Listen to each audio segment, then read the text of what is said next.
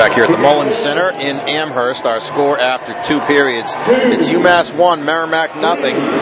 This second intermission is brought to you by Palmer's Restaurant of Andover.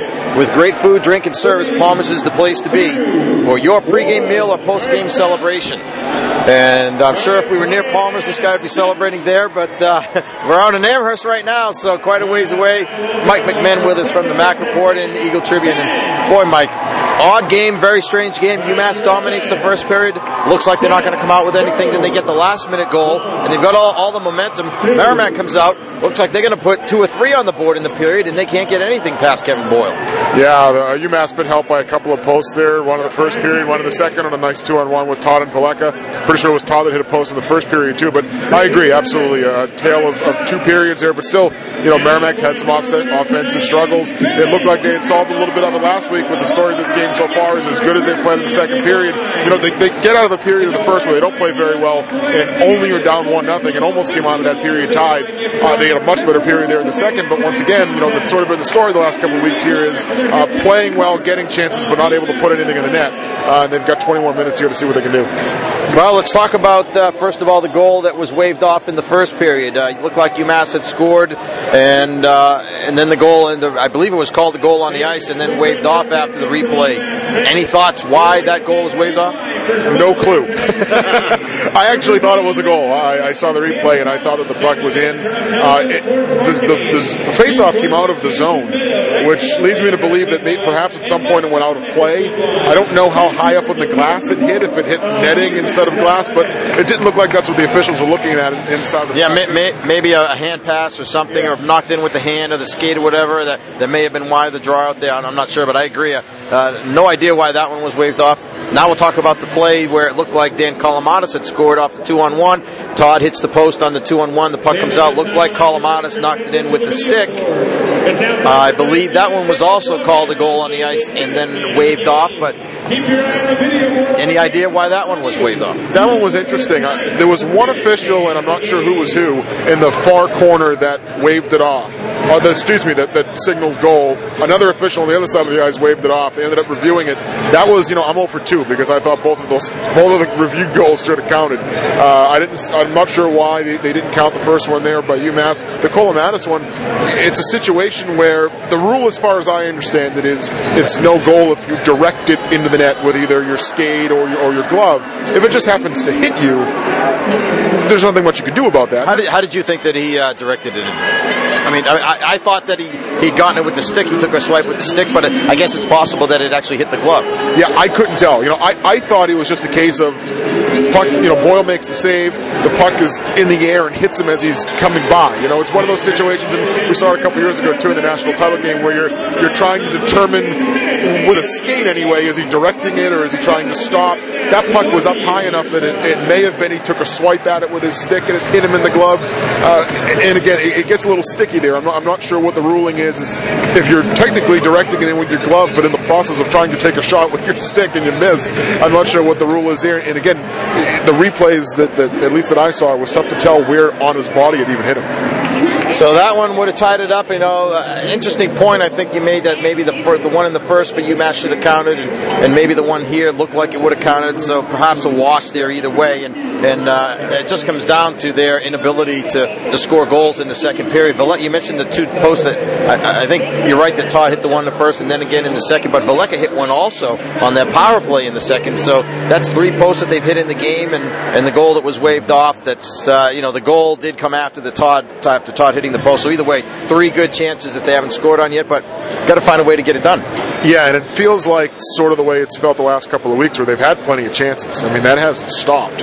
Uh, they, have still certainly gotten plenty of shots on goal, even when they were struggling a little bit there for a couple of weeks. Uh, I think the only game that really sticks out as them not getting many chances was at BC, where I think they only had 19 shots on goal. Uh, but they, have had plenty of chances. It just hasn't been putting them in the net, and that, that's really been the difference, I think, from the first uh, third of the season roughly to now is beginning of the year they were scoring three and a half goals a game and those pucks were going in. And now they're get they're still getting plenty of chances, which is obviously encouraging. But you, have got to finish them, and, and, it's a matter of you know it, just, it, feels like they're just waiting to to burst out. You know, it feels like you've got a three or four goal period just, just sitting here on the horizon with the amount of chances they've been getting. Well, what's different than with regard to the beginning of the year? You, have got one guy right now, Jesse Todd's got more than 10 goals, or, or, you know, has 10 goals or more. And last year they had seven. And even Todd doesn't have the number of goals that he did have last year. But obviously, you know, guys like we said it before, DaCosta, Bart, and Cucci aren't walking through that door. We all we all know that. But still, uh, you know, as you said, the, the, production has tailed off since earlier on in the year. Is, is, it as simple as saying that the schedule they face in the second half is tougher than it was in the first half? Yeah, I think that's part of it. I, I remember I remember looking at it either last week or the week before. I think out of those ten teams they played at the beginning of the year, five of them are in the bottom eight of the RPI right now, or at least were at the time. So I think that's part of it. Certainly, you know, the league's a lot tougher. Uh, but you know, even some of those games, they, they put up a lot of goals on Huntsville. They put up a lot of goals on UConn. Army, I think, is 55th or 53rd in the RPI. They beat them 3-2. I mean, that's that wasn't a, a blowout by any means. So, uh, you know, I, I, think the schedule has a lot to do with it, especially just where I mean, you look at Hockey East this year. They could potentially send five teams to the NCAA tournament. They could literally have half the league go to the NCAA tournament, which is pretty impressive. Uh, I think it's a matter of you know once they got into that league schedule, things got a little tougher. Uh, and you know, let's face it, aside from a couple of teams, the goaltending in the league's pretty good all, all around. All right, let's talk about playoffs then, because uh, I know playoffs, playoffs, right? But it looks like uh, almost certain it's going to be Maine Merrimack again, just like last year. The only question is where is it going to be? And uh, I think that they probably, well, they need at least a tie tonight. Let's put it that way, because then if if uh, Maine does win the game tomorrow, like I expect, then the Merrimack can still win a home game tomorrow night, their last home game, and tie it up and get the the tiebreaker. First of all, how important is home ice in this series between these two teams, assuming that they are the ones that are going to meet? Oh, it's obviously big. Yeah, I, I like I like the matchup from a Merrimack perspective if they play Maine no matter what. Uh, we can get into that in a minute, but uh, yeah, I mean home ice is huge, especially keeping it at your place is one thing. Keeping it out of their place is, is, is, another. I mean, that's that's a hard place to play. They went up there this year for the first time since '97, I think it was. So uh, it's not the easiest place to play. They've had some horrors up there. I think they're helped with the fact that they've got a young team that, that doesn't remember all the struggles that they've had up there in Maine. They've got a lot of youngsters on the team, but yeah, I mean, obviously you want to keep it in your ball. Yeah, and it's a long. It's been a long time now since the beginning of October. I mean, it's a lot to ask. I mean, you've already beaten Maine once. It's a lot to win up there three times in a season, but some other teams have done it. Some other teams have gone up there and, and uh, went, Lowell went up there and won a couple of games, but uh, I still feel that th- there's 10 rinks in the league. I think there's one that has a home ice, a real home ice advantage in terms of fans and, and, and so on, and, and I feel like that's Maine. That's just my feeling. I, I don't know if you, if you agree with that or not. Yeah, you've seen it a lot where their crowd gets into it. They're late in the third period of a tie game, and, and all of a sudden they wake up and, and you know they're, you're in the rearview mirror, so to speak. But uh, it'll be interesting because I, I think they match up well with Maine, really, no matter where it is. And I think what it comes down to is you know this team can defend.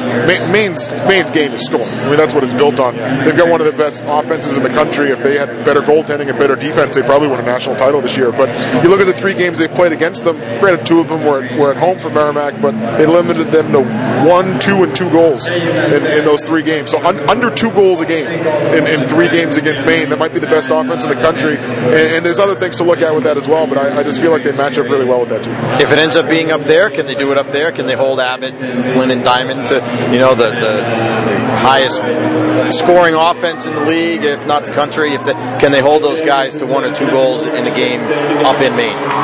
If you get a gigantic weekend from number 35, I think they can. Yeah you know, it's a, it becomes a lot tougher up there, obviously. But uh, I still think, and you can look at the numbers, and he's not, you know, in the top ten even. I think of all the, the statistical categories. I'm not sure there's a goalie in the country I'd rather have in my net if I'm Mark Dennehy than Joe Cannata. So yeah, I think if he if he has a big weekend, I think you can limit them enough where you can take two out of three up there. All right, so let's say that things hold up here. Or rather, uh, let's let's say that the Warriors are able to get a tie tonight, and they move into a tie with Maine, and then let's say Maine defeats UNH tomorrow, they take a two point lead going into tomorrow night's game. Okay, so the Warriors need a win to get home ice. Let's say it's two to two. It's late in the third period, or it's even overtime. You know that if you if you tie, then you get a tie in the pairwise instead of a loss. If you win the game, you get home ice, and you don't have to go to Maine. If you don't win the game, you're going to go to Maine. What do you do if you're Mark Dennehy? I I don't think I pull the goal. No, no. I, I think I, I I'd play it conservatively, and, and just only because a loss. And it, it depends. You sort of got to run some numbers and see what a loss would do to them in the pairwise. But I, if I'm the coach anyway, I'd hate to be left out of the NCAA tournament because I lost a game to UMass by pulling a goalie trying to get home ice. I think I think I'd be conservative and and, and take my chances up at Maine, knowing that I mean knowing you've probably got to win a quarterfinal series no matter what to get in. Uh, I'd hate to see you win two out of three and have something wacky happen and then miss it because you lost a game pulling the goalie. What do you think the chances? I mean, how much better are the chances of winning the series against Maine if that's at home versus if it's on the road? And I guess that the answer to that question will answer the other question. Yeah, I, I mean, I think they've got a better chance at home. Obviously, so I, then isn't it worth taking the chance? Yeah, if, if it were I, potentially, I, I, don't, I don't think it's marketably better. You know, I, I, maybe it it goes you know 60 40 60 40 so it, it betters your chances by 20% in my mind maybe and, and maybe it, I mean if it was a if it was a situation where you know they haven't won at Maine and ever, or, or, you know they get blown out every time they go up there, and and, and you, you, you just you got a team that's gotten killed every time they've walked in that building, then then maybe I'd think about it a little more. But uh, it, it'd be really tough to have to sit in a room and explain to your players you missed the NCAA tournament because I pulled the goalie. I'd have a real hard time doing that. But maybe you never know. I mean, you never. Good points. Good points as always, Mike. Thanks for being with us. We appreciate it. And uh, folks can check out your work online at themackreport.com, the Mack Report, M-A-C-K, report.com, and also on the Eagle Tribune. Thanks as always, Mike. Thanks, Mike. Mike McMahon's been our guest with the score at the end of two periods here at the Mullins Center. UMass 1, Merrimack nothing.